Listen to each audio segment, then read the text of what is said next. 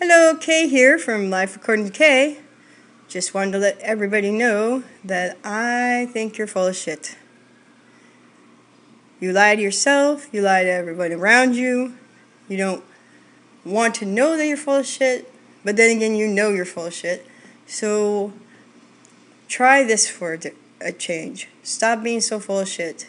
Start admitting to yourself what it is that who you are and what you want in life and be selfish because by taking care of yourself first is where you're going to find happiness.